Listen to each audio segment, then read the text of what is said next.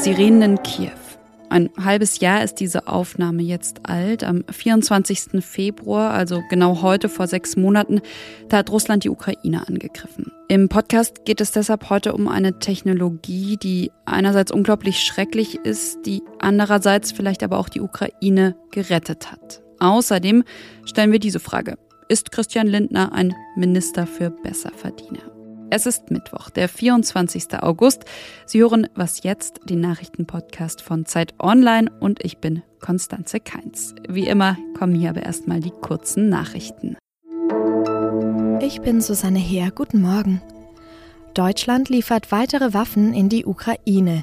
Es handelt sich laut Bundeskanzler Olaf Scholz um Rüstungsgüter im Wert von über 500 Millionen Euro. In dem neuen Paket enthalten sind hochmoderne Flugabwehrsysteme, Raketenwerfer, Munition und Antidrohnengeräte. Der scheidende ukrainische Botschafter Andrei Melnik hat die angekündigten neuen Waffenlieferungen an sein Land begrüßt. Im ZDF sagte Melnik, dass es wichtig sei, dass die Ukraine zeigt, dass der Krieg gegen Russland militärisch gewonnen werden kann. Bei seinem Auszug aus dem Weißen Haus hat Ex-US-Präsident Donald Trump hunderte Regierungsdokumente mitgenommen. 700 Seiten geheimer Dokumente, um genau zu sein. Das hat das amerikanische Nationalarchiv einem Anwalt des ehemaligen US-Präsidenten per Brief mitgeteilt. Demnach sind einige davon den höchsten Geheimhaltungsstufen zugeordnet. Sie waren in Trumps Anwesen Mar-a-Lago in Florida gelagert.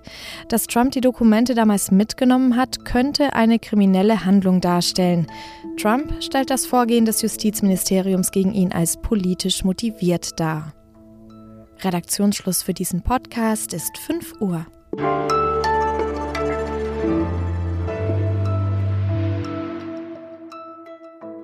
Kaum eine Waffe prägt den Krieg in der Ukraine so stark wie die Panzerfaust Javelin. Javelin, zu Deutsch der Speer. Und das ist eine Waffe, die kurz vor der Invasion der Russen, genau heute vor einem halben Jahr, von den USA ja, ziemlich hastig noch in die Ukraine geliefert wurde. Mittlerweile haben sie mehr als 6500 dieser Javelins in die Ukraine geschickt. Und die Waffe, die ist zu einem Symbol für den ukrainischen Widerstand geworden. Also es gibt sogar Eltern, die ihre Kinder Javelin oder Javelina genannt haben. Es gibt Musiker, Musikerinnen, die Songs aufgenommen haben, Javelin-Songs. Und es gibt sogar Memes von dieser heiligen Javelin. Über diese Waffe, die den Krieg in der Ukraine verändert hat, möchte ich jetzt mit Johannes Böhme sprechen. Er ist Redakteur im Ressort X von Zeit Online. Hallo Johannes. Hallo. Ich habe es gerade schon angerissen. Diese Waffe, die Javelin, die wurde das zentrale Element des Widerstands im Krieg in der Ukraine. Was macht diese Waffe so effizient? Das Zentrale an dieser Waffe ist, dass sie sehr schnell und sehr einfach einsetzbar ist. Also man braucht nur sehr wenig Training, um sie zu benutzen. Und sie ist gleichzeitig enorm durchschlagskräftig. Sie kann einen, einen Panzer oder ein gepanzertes Fahrzeug ausschalten aus bis zu vier Kilometern Entfernung. Mhm. Muss man sich das wirklich so vorstellen, dass da ein Soldat äh, mit der Waffe auf der Schulter einem russischen Panzer gegenübersteht? Ja, genau, so ist das. Also die, die Waffe ist auch genau dafür gemacht worden, dass einzelne Soldaten damit sehr, sehr großes, sehr teures Gerät ausschalten können.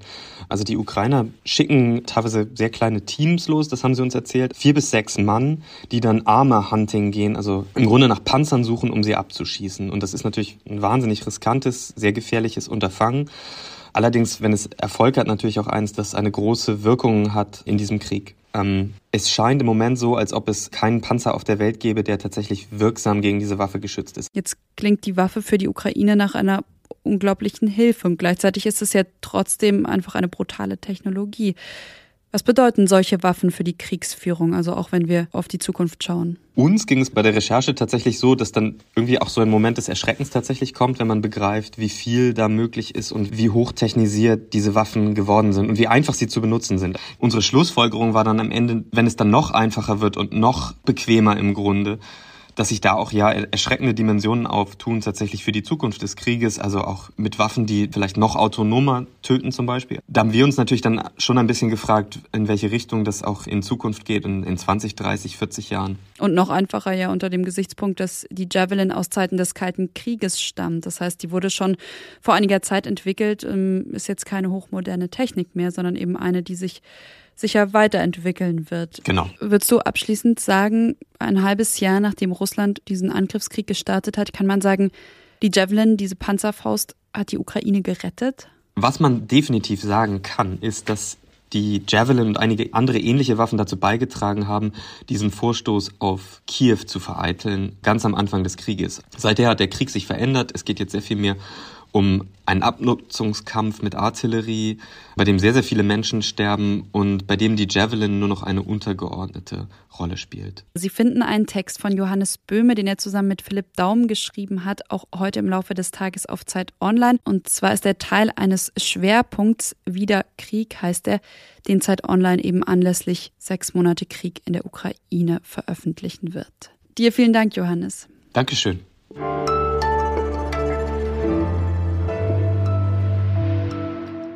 Und sonst so? T ist gleich 70 plus 0,5 e plus 15 f minus 10 s. Okay, keine kleine Mathestunde heute bei Was jetzt, sondern eine Formel, die vielleicht Ihre nächste Autofahrt mit Kindern rettet beziehungsweise sie zumindest vorab wissen lässt, wann die Kinder anfangen zu quengeln. Der britische Statistiker Dr. James Hind von der Nottingham Trent University, der hat 2000 Eltern befragt und diese Formel entwickelt, um vorherzusagen, mit welcher Wahrscheinlichkeit und nach wie vielen Minuten Autofahrt eine Frage kommt, die Sie wahrscheinlich alle kennen. Wann sind wir endlich da? Ich löse die kryptischen Zahlen vom Anfang mal auf. T, das sind 70 Minuten und damit die Zahl, die ein Kind im Durchschnitt bis zum ersten Autofahrtswutanfall braucht. Die Wahrscheinlichkeit, die verringert sich mit jeder Minute, die das Kind unterhalten wird. Das ist E in der Formel und mit Essen F. Ja, mitreisende Geschwister leider, die sind S in der Formel, die erhöhen die Wahrscheinlichkeit, dass der Wutanfall schon 10 Minuten früher kommt. Die Formel, die finden Sie in den Show Notes. Viel Spaß beim Rechnen oder einfach, das hat bei mir immer geholfen, mehr Harry Potter Hörspiele einpacken.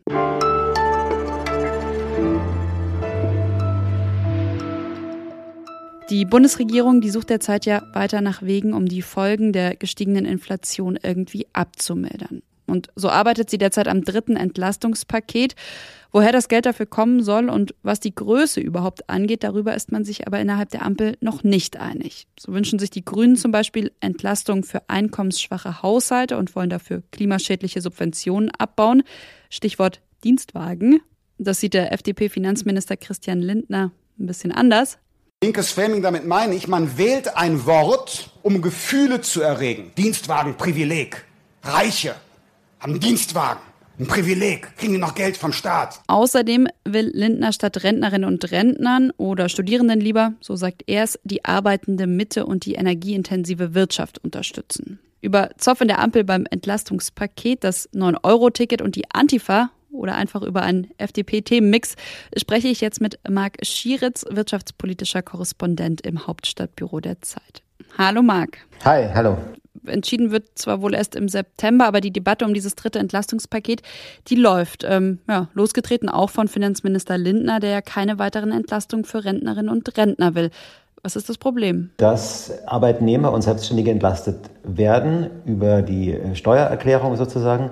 Das heißt, Rentner und Studierende sind ein bisschen außen vor, die bekommen diese 300 Euro nicht. Es gab zwar recht starke Rentenerhöhungen zuletzt, aber das reicht natürlich bei den Gaspreisen, die wir jetzt haben, aller Voraussicht nach überhaupt nicht aus, um das abzudecken. Also man wird sich irgendwas überlegen müssen und in der Koalition ist es eben, wie es häufig so ist, vor großen Entscheidungen lanciert eben jeder so ein bisschen ein paar Testballons. So jetzt auch Christian Lindner und am Ende kommt das raus. Jetzt hat ja nicht nur dieser Punkt eben für Aufsehen um Lindner gesorgt, sondern unter anderem auch eine Aussage von ihm im ARD-Sommerinterview. Er suggeriert da ja, dass es vor allem linke Gruppen wie eben die Antifa seien, die sich für das 9-Euro-Ticket einsetzen. Oder er spricht sogar, haben wir eben kurz gehört, von linkem Framing bei normalen Begriffen wie Dienstwagenpflicht. Muss man sagen, ja, Lindner, der entspricht eben dem Klischee des kalten Liberalen, der Politik für Wohlhabende macht? Naja, er will halt in der Koalition dafür sorgen, dass auch die FDP wahrgenommen wird. Aus seiner Sicht ist es eine Koalition von zwei linken Parteien, nämlich der SPD und den Grünen. Und da will er die liberale Handschrift einfach deutlich machen und kann man jetzt schon auch sagen, die neoliberale Handschrift, weil das sind einfach Positionen, für die die FDP steht, für die auch er steht. Wie kalt die sind, das ist auch ein bisschen Ansichtssache. Aber klar, also er sagt halt zum Beispiel, auch wer viel verdient und auch wer sehr viel verdient, darf nicht über höhere Steuern belastet werden. Und wahrscheinlich ein bisschen auch, die Umfragen sehen ja nicht so gut aus. Und je schlechter diese Umfragen sind, desto Stärker ist er, denke ich, da auch ein bisschen in Versuchung, irgendwie signalisieren zu wollen, wir sind noch da. Das macht er eben jetzt gerade und verwendet dabei eben zum Teil bei den Dienstwagen, was finde ich ziemlich deutlich, eben auch schon sehr auch aggressive Sprache. Gestern kam ja dann noch ein neuer Vorschlag von Finanzminister Lindner. Äh, ja, kleiner Themenwechsel kommt jetzt hier. Er will eine neue Bundesbehörde gegen Finanzkriminalität aufbauen. Was hat es damit auf sich? Deutschland ist international berüchtigt dafür, dass die Verfolgung von Finanzstrafsachen hier nicht so gut funktioniert. Es geht bei Immobilien, Geldwäsche und solchen Dingen los. Und das soll jetzt zentralisiert und noch besser organisiert werden. Also das fordern Experten auch schon seit langem. Und dass die Koalition sich darum jetzt kümmert, das ist schon ein sinnvoller Schritt. Danke dir. Danke dir. Und das war's von Was Jetzt an diesem Mittwochmorgen. Sie können uns wie immer gerne schreiben an wasjetzt.zeit.de. Ich verabschiede mich von Ihnen oder sage bis später, dann hören wir uns vielleicht im Update wieder.